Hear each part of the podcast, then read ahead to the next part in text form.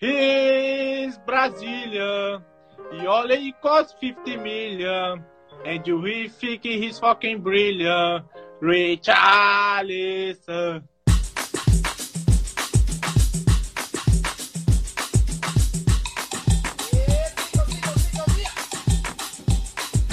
Hello and welcome to a summer special of the N17 podcast. Uh, tonight I'm joined by Glenn. Yo. I'm joined by Eddie, Hello. Who's actually trying to get the episode wrapped quick so he can watch Love Island. You know, just Ah, ah, just go, just go expose him a little bit. listen, listen. Certain man, certain man that are in the pod are also watching it day by day. So let's Yeah, not. to be fair, we all are like the N17 chat is just uh, transfer rumors and Love Island chat. Um, I'm sure some of the proper football men will be very upset with us. Um, but yeah, another proper football man joining us is Jed. Yes, yes. What are you saying? You right? How we doing? All good, all good, man. All good. I felt- excited, to see, excited to see what's going to happen over the summer. Yeah, I saw a tweet today. Um, it was by to Trunk, and he was saying that this is like the first summer in so long where I feel like the whole Spurs fan base is feeling very excited going into the season. Whereas, like under Jose, it was like, oh god, like I'm done with football. Like, do you remember that game when we um when we drew with Palace to get sixth, and he was going crazy on, on the touchline? And Yeah. like everyone was just like, I'm just ready for a break now. I'm ready for a break. And then last summer we had we didn't have a manager for like 100 days so it couldn't be any different with um the transfer business that has uh concluded very quickly um seems that we've got most of our incomings already sorted ahead of the uh, south korean tour um and i think the first place to start with that is richarlison and um who better to go to than the everton correspondent glenn um As soon as, as soon as I, as soon as I heard a wind up, it's like, oh, here we go. Here we go. Who better to go to? to be fair, to be fair, like I think all of us kind of changed our opinion in terms of when we first saw the, the rumors of Richarlison. I think people weren't really thinking in that sense of like, oh, it's going to be five subs next season. We're going to need like a lot of depth, and it was like, why are we spending sixty million on someone who's not going to start? Um, but I'd say probably the whole fan base has, has kind of like changed their their thinking on that, and I think unanimously everyone's super excited. Glenn, how how did you feel at the start of it when you were first linked, when we were first linked with him, and how are you feeling now he's Oh. actually in the door? I feel like at the start I was kind of looking at it. Bergwijn, in the in the sense that Bergwijn wanted to go, like he he wants to go, and it's very rare that you get a player that wants to leave, and then you upgrade straight away. You normally replace them with like a similar level or a young player. It's, it's well in Spurs' past we've normally replaced like the players that want to leave with the younger player who may develop into the sort of level that the players left or maybe a, a player that's not quite as good. But to upgrade on a player that wants to leave straight away, I thought, yeah, it's not bad. And then I was thinking into it more and more. He can play in all three front positions. So you're, you're possibly saving an extra 30 million by not having to sign a striker. And it, I, I know 60 million is a lot of money, and everyone's saying, oh, he's a backup, he's a backup, but he can compete for places. It's now pushing Son. If he has that off two, three weeks that he had this season, Richarlison can come in. If Kulusevski doesn't turn up at the start of the season, he, he can get replaced by uh, Richarlison. I think Kane often has periods where he needs a rest. Richarlison can come in, and it doesn't really weaken the first 11 as much as it may have in the past if Bergwijn would have had to come in. Yeah, it's like a it's a super minor drop off from um, a starter Yeah. to like I would say sub player, but it's probably not even the way to think about it anymore. Jed, what do you think um, Richarlison's going to bring to Spurs? that uh, South American, that Latin shithousery, as Souness would say. But no, I'm I'm I'm looking, I'm definitely looking forward to it, man. It's um, it's really nice to have, like like Glenn mentioned, it's nice to have someone come in where the drop off won't be as bad if someone gets injured or has to be rotated. It's something we haven't really had for a really long time now. I do like I did like Bergwijn, um, and I think we might have underutilized him quite a bit, and I think we could have used him used him a lot more and got given a lot more chances to him. But I think it, it really shows like a change of direction for Spurs. And I know that this is what was being said at the beginning of the window that we were sort of going to change our approach. And I personally didn't believe it, but this just this it's, it's our second what second record signing after Ndombele on a on a forward player where a lot of people have said it. We didn't in, in theory we in, in the past we would spend that money on a starter, but the fact that we're doing this now for someone who he's not just going to be a bench player, he's going to be he's going to be heavily rotated because there's going to be more than enough minutes to go around this season. I'm really pleased that the club are going in a different direction and um, sort of paying attention to that forward position because it's been it's definitely been neglected in the past few years. Is there an argument like just on that? Um, because I do agree that it is good to like essentially do what Liverpool and City do, where you just you bring in like great attacking players and you don't really think about are they going to start or whatnot. Um, something you've said very often, Eddie. I remember you were one of the first people to like really bang the drum for that on on this podcast because I remember when you used to say it, I used to think, well, you know, City a City, Chelsea, Chelsea, like they have sugar daddies. We can't really do that. Um, so in that sense, I guess that you're pleased. But is there an argument that maybe we should have focused on left centre back first if we were going to drop 60, 60 mil? I think um, the way that uh, Paratici works um, is that there's we're we're seeing this phrase like multiple plates spinning all at once. So I think the search for uh, uh, an attacker would have coincided with the selling of Bergwijn, would have coincided with us looking for other transfer targets. We didn't even know something, and we'll go on to it later. Something that Lenglet was even on on the table, um, and then suddenly it's like almost a done deal. Like I do think that it in this in this summer window there were like I'd say five positions that we were wanting to sign in and get rid of players in. Um, left centre back was just clearly um, somewhat of a uh, of a of a priority at the beginning of the window. Um, both wing backs and then a centre midfielder and an attacker. Uh, it wasn't necessarily a striker or a winger, but it was certainly an attacker. And I think we did actually go out first of all to wrap up the left centre back. I don't think that we neglected it or we moved on to the striker. I do think that we really did try early for Bastoni and it seemed to hit a brick wall. And rather than waste our time in trying to wrap it up before we move on to other players, because we do know that Chelsea were interested in Richarlison, Arsenal were interested in Richarlison. Um, I'm sure other clubs were also interested in Richarlison. So um, we do know that he was sought after by other clubs. And rather than potentially missing out on Bastoni and then missing out on Richarlison, it was better to you know put your money where your mouth is. And you know if that's a player that Conte's identifies, which it sounds like he has, then go out and get him. Like do the do the work, put the money on the table, and, and get him. And I know we're, we're not going to be able to do this every summer, and we're certainly not going to be able to do it more than like once or twice uh, a, a, a summer. But I'm I'm very pleased to see that we're doing it for someone with this like quality and someone that's already played in the Premier League, which is another big thing for for us. Um, without sounding too too Brexit Brexit Gav. No, I, I agree with that. Um, with that playing in the Premier League um, point because that is like a clear change in policy, and yeah, yeah it's it's not it's not Brexit Gav at all because you know it's not like we're just going out exclusively for like English players. Like we've we're now prepared to like pay a premium um, for like proven Premier League quality players. Um, Richarlison, obviously, and Bissouma uh, as well, who we will come on to um, very shortly. But Eddie, one player you mentioned there, um, Gabriel Jesus. I mean, you must be heartbroken to miss out in, on the, the best striker outside of Manchester City and Liverpool, according to uh, some some people. You know what? Gabriel Jesus is is so close was so close to being on my list of players that I hate, but he's not as bad as the other players.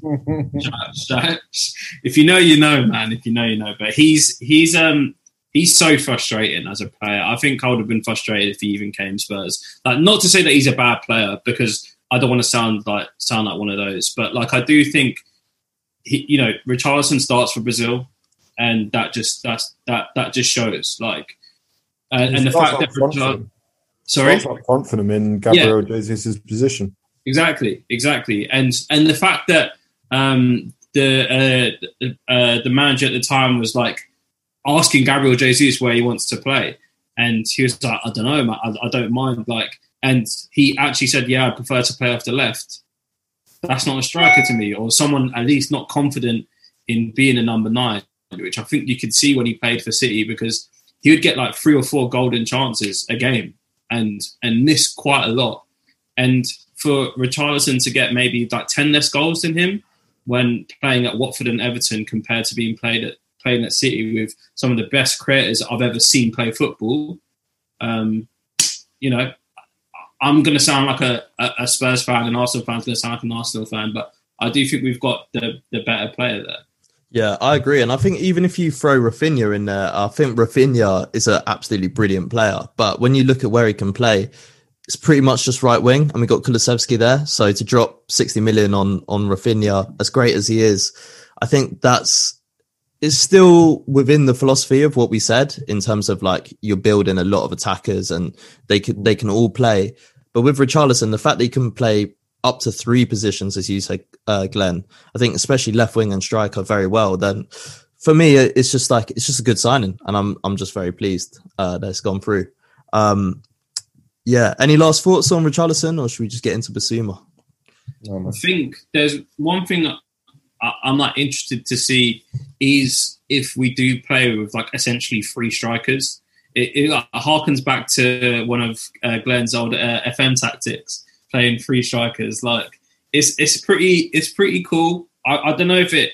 I, I, think it sounds interesting on paper, uh, maybe not in execution, but it just goes to show like although I don't rate Lucas particularly highly, I do think that we have four really, really good attackers now, and that can. Do you know what I mean? Like with with Mane gone for for Liverpool now, I would say that they have four good attackers. I think you know City had more than you can count, um, but like having a, having an attacking three is, is good. Having four attackers that are really good just gives you that extra dimension, and then also just like like Glenn said, competing for positions. I don't like the, the best teams compete for positions. Like when Jota came into Liverpool, no one expected him to be displacing um, one of their front three, but he did that like so quickly as well.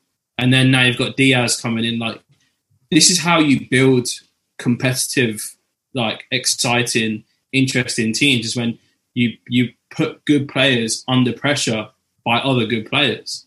So yeah, I think it's I think it's a good sign, and and I think that's like it shows like the ambition, and I think it shows like the, the plan that we've got for for our players in the next season. Definitely. So that brings us on to Bissouma then, who for me, um, probably the pick of the signings in, a way. I think. I think uh, Bissouma's potential is just crazy. I saw him um, in that game where we lost to Brighton one 0 and honestly, like I think everyone in the crowd just came away just so impressed with just how dominant he was uh, on that day. And it wasn't just in a defensive sense, um, even though he is nominally a defensive midfielder. It was actually more so in like an attacking sense. Like the way he controlled that game was honestly scary. And it's been rare that I've actually seen midfielders come to White Hart Lane and actually play like that and actually grab the game. Um, he was just no one could even get near him. And I can't say that I've watched like loads of Brighton apart from when we've played them, but both times we played them last season, he was unbelievable. Um, Jed, what what do you make of the the Bissouma sign? Yeah, man, I'm I'm really gassed with Bissouma to be honest. I think he he's like in terms of like stylistically, I think he's he's similar to what we have, but in, in another way, he's not. I think one thing we were really missing in midfield was just that, not necessarily phys- physicality, because I think we do have that in Højbjerg. I think Skip's fairly physical, Bentancur too, but I think athletically, I think a lot of our midfielders can be pretty static and pretty slow, and Bissouma's not that. He's he's very physically dominant in midfield. Um, he covers so much ground and I, th- I, I actually have a feeling that Basuma is going to be what, almost what we expected Ndombele to be, in the sense that he's someone who's very press resistant, comfortable with the ball, and comfortable when under pressure. Um, he's going to give us a lot more defensive output than what than what Ndombele ever has for us. Um, and his his passing his passing's good. It is it is very good. Don't get me wrong. I think his long range passing's very good. Um, and yeah, I think just in in in in that double pivot, whether it's going to be Bentancur or Højbjerg, he's going to be able to sort of let them free up a little bit because we've seen Højbjerg for Denmark when he pushes forward, he's actually I think even since Conte, I think he's looked better going forward. Um, Bentancur too. Towards the end of the season, he had a few nice moments where he was pushing forward and sort of contributing to some of the goals. So I think he's definitely going to allow them two to free up. Um, and again, it's just about having more competition for places, as we know next next season there's going to be loads of minutes to go around, and I think that four of Bissouma, Bentancur, Højbjerg, and Skip is is a really good um, mix of players to have. And I wouldn't be unlike last season where you would have Winks, Dele, um, Ndombele, Lo Celso before the January window. Obviously, we now genuinely have four very good options, and we don't have to worry about who plays.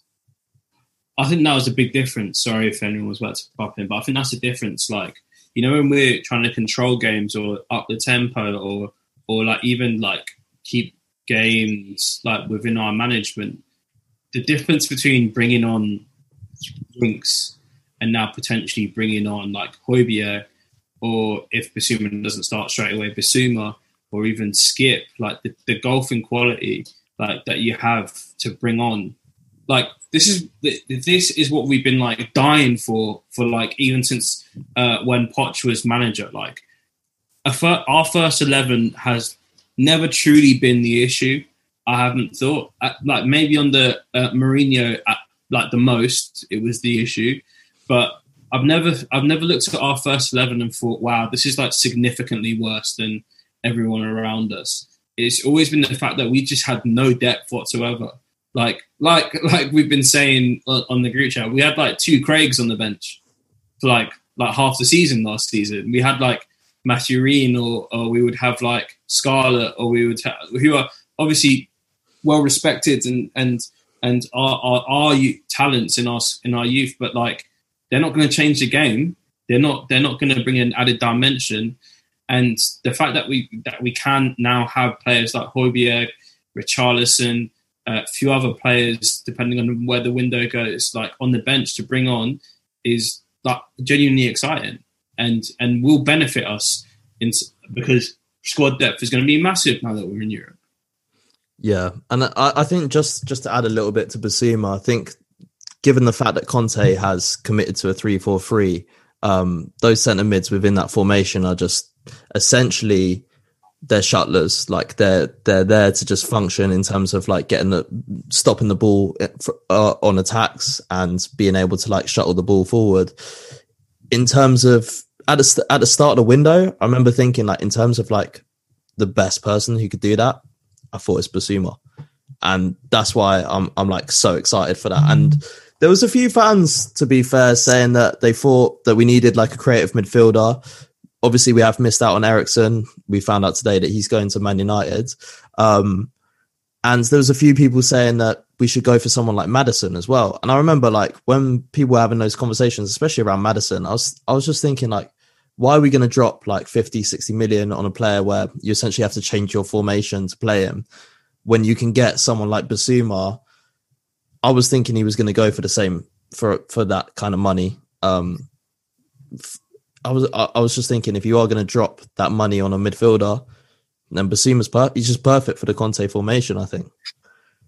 Yeah, he's he's also he's also played in that formation for a very long time at Brighton as well. It's not it's not like it's going to take him a very long time to adapt to this new way of playing. Brighton have played five at the back for a few few, few years now, so it's it works in a sense that he can slot straight in not a lot of adapting to do. He's played over 100 Premier League games, same as Richarlison. Richarlison's played like 170 Premier League games. These these players are ready-made Premier League players. They're not players that are going to need time to adapt. I think it was Pochettino a few years ago saying in the second season you'll see the players coming from abroad actually kicking on when you get players that have played in the Premier League for so long, experienced Premier League players, you know that they're going to be able to slot straight into these teams and make an impact, which is what we need because we've only got Conte for another 12 to 18 months. We need that instant impact. If if he's if he if he's going to stay longer then fair enough, but he at the moment we need the instant impact to get trophies. And that's and and it looks like that's what Le, uh, Levy is actually providing this summer for the first time in since he's been at the club. Is anyone worried about that? The fact that Conte's only got 12 months remaining on his contract now. And if you're not worried, do you think it's going to get sorted by the end of the window? Do you think maybe we'll see a new contract for him? Jed, you're, you're shaking your head. Yeah, I've sort of been thinking about this recently, and I just think it's um, although we've sort of shown our side of the deal in terms of being ambitious, I think Conte might just want to see how the season pans out before he he then commits his long term future. Um, I think if we're on the right path, come October November time, I think he might be happy to sign another extension. Maybe it'll be another two years or whatever. But we have we have sorry, Jed, we have an option to extend him for another yeah, year. Sorry. I forgot about yeah. that. Yeah. Um, and if that's the case, then maybe maybe that's fine as it is. You get this season and another season out of Conte, and generally they, they do say that Conte's sort of shelf life at a club is is three years. So if we can sort of we can sort of get these three years out of Conte, I think it, obviously we, we would like to win a trophy, and I think he obviously wants to do that too. But for him, if he was was to sign another extension, I know, like you said, we got the option. Um, I think he he would need to see like on field progress as well. But as I said, we've we've shown our hand now, and a lot of people are saying Conte does his best work when he feels heard. It, it seems as though he's he's he's been heard. We've backed him. We're getting the exact players he wants. Fair enough. We're going to get Bastoni. It was a difficult deal to do, but apart from that, it seems like we have got his main targets. So it's almost down to him now to deliver. Ivan Perisic then um, seems like an age since we signed him. Um, right at the start of the window, we got that done super early. Um, and this is a guy who, from rival fans, it has attracted a bit of criticism with the fact that he is 33. Um, but I think the facts kind of speak for themselves. The fact that Inter were pretty desperate to tie him down to a new contract. Um, if you look at the stats last season in the Serie A alone, he got eight goals and seven assists, which for a wing back, albeit in a slightly more attacking version uh, of, of a three at the back formation um, for Inter, he got uh, yeah eight goals and seven assists. So that's pretty mad. Is there any worries at all about his age from you guys? Um, I don't think so. I think like I, I personally I think the like the comments about age now um, they need to be revised because footballers just footballers just have a longer shelf life. They just do. Like even compared to footballers ten years ago, like not to like point out any players in particular, but like players like I don't know, like Rooney who burst onto the scene, like they were done by like 32 like 31, 32. Um, and footballers just have a longer shelf life these days. Like you just look at, and I think this is in the running order. If you just look at um, Real Madrid's midfield, who have just won the Champions League, that midfield, like the average age is like 32 or something. Do you know what I mean? And so, and and that's when we're talking about like central midfielders, like they're like, and and we're talking about Modric, he's like what 36, 37. Um, and Kroos is in his in his early thirties, and Casemiro's in his thirties. Like, and I don't think that they they're showing any signs of slowing down personally. And if you look at players like obviously Ronaldo's a specimen, but like if you look at loads of players, a lot of these players are lasting well into their thirties, and I think that if you look at even Perisic, and we're bringing back to Perisic now, he's having some of his best seasons. Um, in his 30s. Like coming into his 30s, he's probably been in the prime of his career. And I think that we're getting him at a very, very good point in his career. Now, obviously, football is a strange sport in the sense that you can just kind of fall apart after a, like in, within one year. Like we did kind of see it with Vertonghen. um, where it just seemed like his and and Alderweireld as well, where they really slowed up uh, like in within one season. You're thinking, what happened? Um, but I do think that footballers now um, do just have like a longer shelf life. So, yes, like 33 years old, especially for a position where you're bombing up and down the touchline. But I think he knows his body and he's intelligent. And I think that even if he use, loses a, a yard of pace, I do think he just has immense quality with the ball at his feet. And so I'm not particularly worried about his age. My only slight worry is if, obviously, you mentioned that players can just suddenly fall off, um, is if either that happens or he picks up an injury and then you're relying on Ryan Sessegnon as the only left wing back who has had an absolutely torrid time of injuries. Um, and in regard to that, do you think it would almost be avarice or or reckless if we were to keep Reggie on and have three wing backs um, this season? Uh, personally, I don't think it's a problem as much this this coming season if we sign a left centre back backup because Davies can play there as well, and Davies is always going to be there. Well, or we've we've sort of guaranteed that he's been there for the last three seasons. He will be able to play left wing back if needs must. I think Reguilón can bring in a decent fee as well if we're looking at maybe options later in the window, possibly someone like Gvardiol, if we need to raise some money for someone like him, or if Bastoni becomes available, or if anyone else becomes available, because I think there are surprise signings down the line that will become available that are too good to turn down. And we may need some more money to get these signings. And 30 million for Reguilón would be a necessary amount to have. And I think, uh, and I just don't think we get 30 millions worth of value from him being a third choice left wing back. Yeah, that's true. I also think Kulusevski could really play there if we needed him to as well. Um, but I, I, agree with your point. But I think we might have a hard time even Reguilón on, to be honest, because I think we might sort of overvalue him in a sense.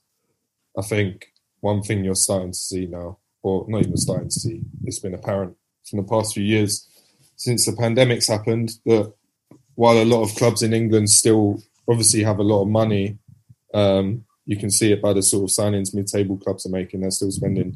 You see Southampton spending 15 million pound on an academy player from City who hasn't even made a Premier League appearance, and there's teams like AC Milan who have literally just won the league in Serie A who probably couldn't even afford to pay us 20 million for someone like Reguilón. So I think that's that's the main problem at the moment in terms of selling these players to teams in Europe, and I think that's why you're also seeing a lot of teams in the Premier League dealing amongst each other. Like for example, Sterling to Chelsea if that goes ahead, Jesus to Arsenal. I just don't think there's much European money at the moment, um, so I think we're going to have a hard time getting these players out in whether it's this season, maybe even going into next summer too.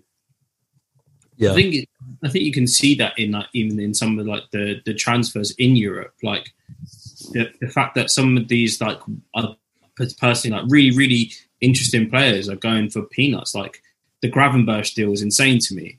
That mm. that Bayern were able to buy him for thirty million when when Real Madrid, obviously admittedly a superpower, spent hundred million on on Tchouameni. So I do think it's a weird market, and like the teams that you would sell Reguilón to might not have the money for him. I think all the money's just going to Portugal. Some of the fees that they're getting for their players is just insane. Like in theory, they they should just be like swilling in in money right now. Like, um, what was it, 100 million for Darwin Nunez, um, 40 million for Fabio Vieira from Arsenal. He hadn't even played that much for Porto. Those guys are absolute masters of, of getting money. You're paying 40 million for Vitinha, Vitinha from mm-hmm. Porto as well. Oh, yeah. Just consistently managed to fucking. I mean, I know they're good players. Some of these are good players, isn't it? But I just don't know. They've been doing this for years, like Hulk, Falcao, all these, all these sort of players. They've been Jackson yeah. guys. They, they've been doing this for years. I don't know how they how they keep doing it. Yeah, it's actually mad. Um, and then also in regards to um, like our wing back roster and the prospect of having like three wing backs potentially, Jed Spence looks like it looks like he's coming in, but we've fought this for like the last like two months. Uh, pretty much every week, people say that the, the fee is agreed, and then they'll be like, "No, Daniel Levy's taken over negotiations. It's gone down to 15 million." The latest I saw was the Evening Standard reporting that it's going to be 20 million fee, which to me seems quite a lot. If we're saying that Reguilón's going to go for, we're going to struggle to get 20 million for Reguilón, and we're paying 20 million for a championship right back, albeit a very good one. Um, yeah, it's there's going to be some pressure on his shoulders. Uh, do we think he's going to come in as, as a starter? I think Doherty still starts if he's fit. Yeah. I think at, at, the, at the beginning, anyway, I think Spence is definitely going to need an adjustment period to the league. Um, but there, there seems to be a theme with our signings. I think Spence is just about six foot. It seems like we're really trying to make the squad a bit more physical and taller. Perisic on the other side, he's either six six foot or six one. Obviously, Bissouma, I think he's six two. Richarlison, I don't think he's six foot, but he, again, he's another physical player. I think we just want a bit more height in the team and a bit more physicality because although I wouldn't say we we ever really got bullied under Conte, I feel like we might have been a bit of a soft touch in the past. And I think they really want to Conte really wants them all to buy into his system, and they want everyone to be a bit more, a bit more clever, um, a bit more physical, and just just hard to bully, because as I said in the past, it, it almost feels like we maybe have been. Yeah, I, th- I think we've also really struggled uh, from set pieces, and we Yeah. actually struggled from set pieces last year as well. Conte was uh, ranting about how how poor we were from set pieces in so many games against Burnley and uh, Brighton and Brentford and these sorts of teams that their best chances will come from set pieces. Another signing that may go a bit under the radar is this set piece coach who we look to be bringing in, and apparently he's unbelievable. He came in in January. One of his first jobs was like a struggling Italian team in the Serie A, and I think of their like sixty goals that season, like twenty two of them were from set pieces, and then they and they stayed up that year. And he's and he's had jobs as the Italy set piece coach, plenty of other teams as well. So he's got a great resume. I think this is something that Conte really thinks we can get an edge in this year, and it and it sets you apart from other teams in the Premier League as well, defending and attacking set pieces. Yeah, and we've we've been awful from set pieces for years as well. Like, uh, D- I've never Eddie, been- you've always you've always said it. You've always said it, and like, I've never been comfortable at a corner or or, or in swinging cross on the left hand side. You may may as well be a goal, bro. May as well be a goal.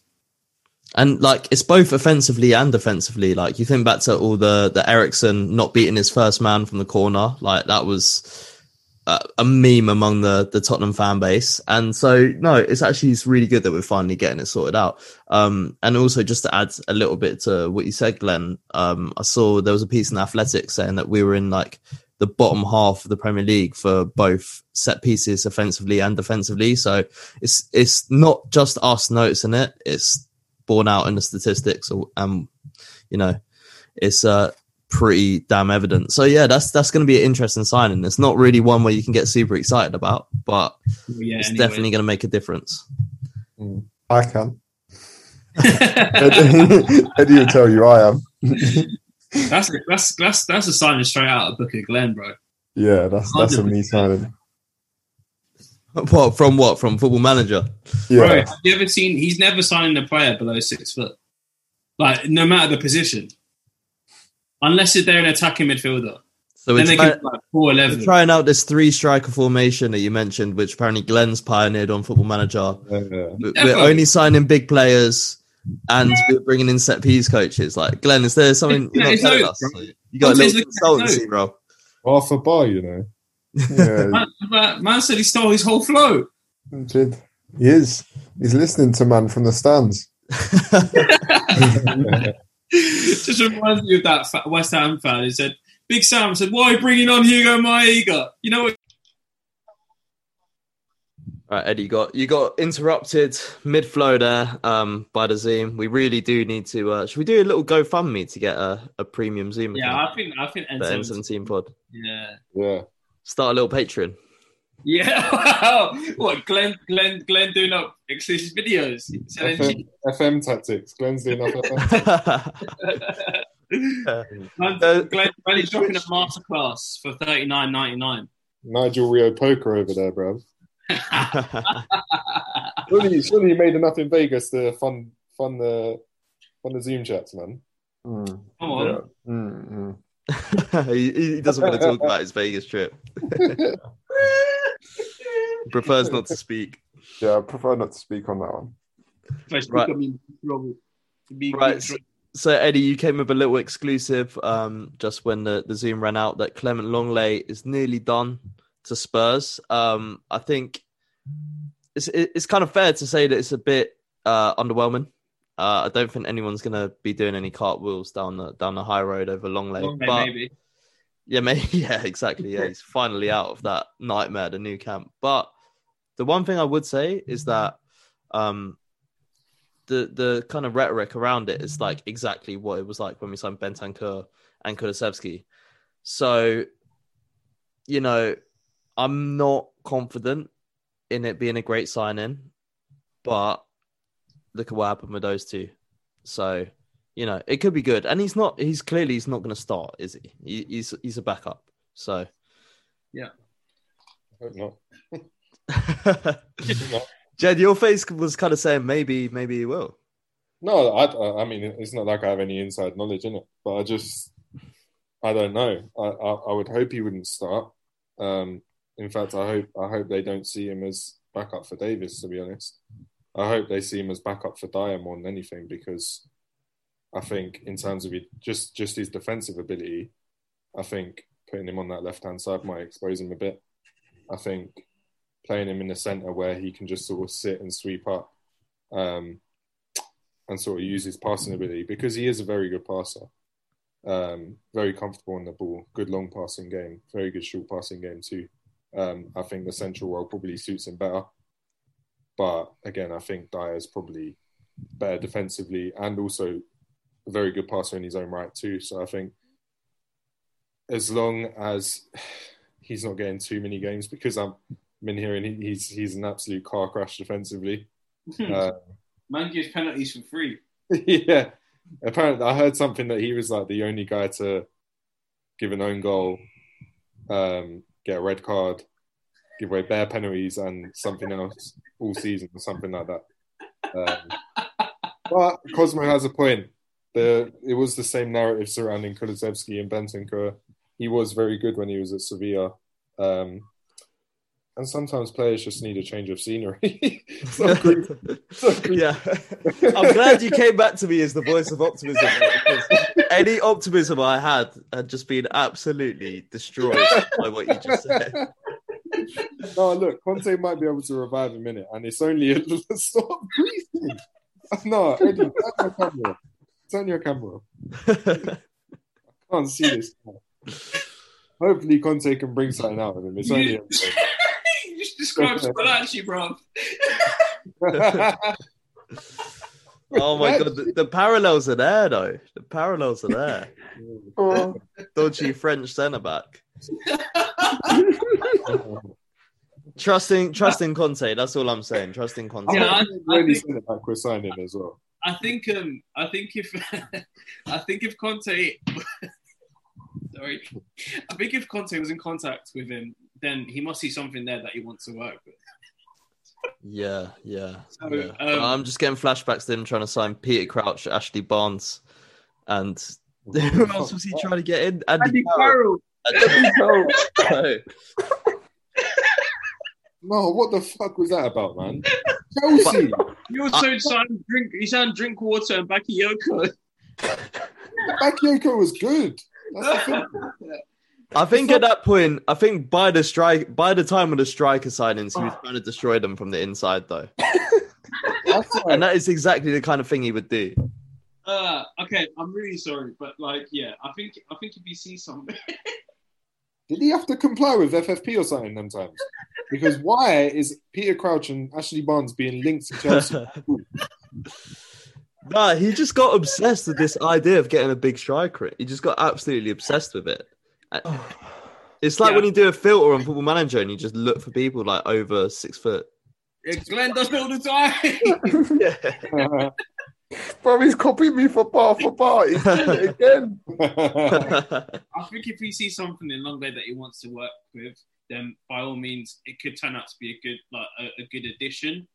I don't think he's the, the left the left side of the centre back that you know our priorities are about. So yeah. I think personally, if we can't make a, a, a, a good signing like in in the near future, then it might just be worth tiding over until next season. Maybe we'll have Yeah. to see. And to be fair, ce- central centre back was a problem when Dier was out last year because we had to move Romero there, and then you had Sanchez on the right, and it, it did cause problems for us. I mean, Sanchez did do well towards the end of the season when Romero was out, but yeah, it's all like a it's a bit of a chain reaction. So I think it's Yeah. good. It's good to have that covered. Um, poor Fraser Forster relegated right to the bottom of the uh, running order, but I mean, you know, he's a backup keeper. It's probably an improvement on Gollini. you know. Homegrown.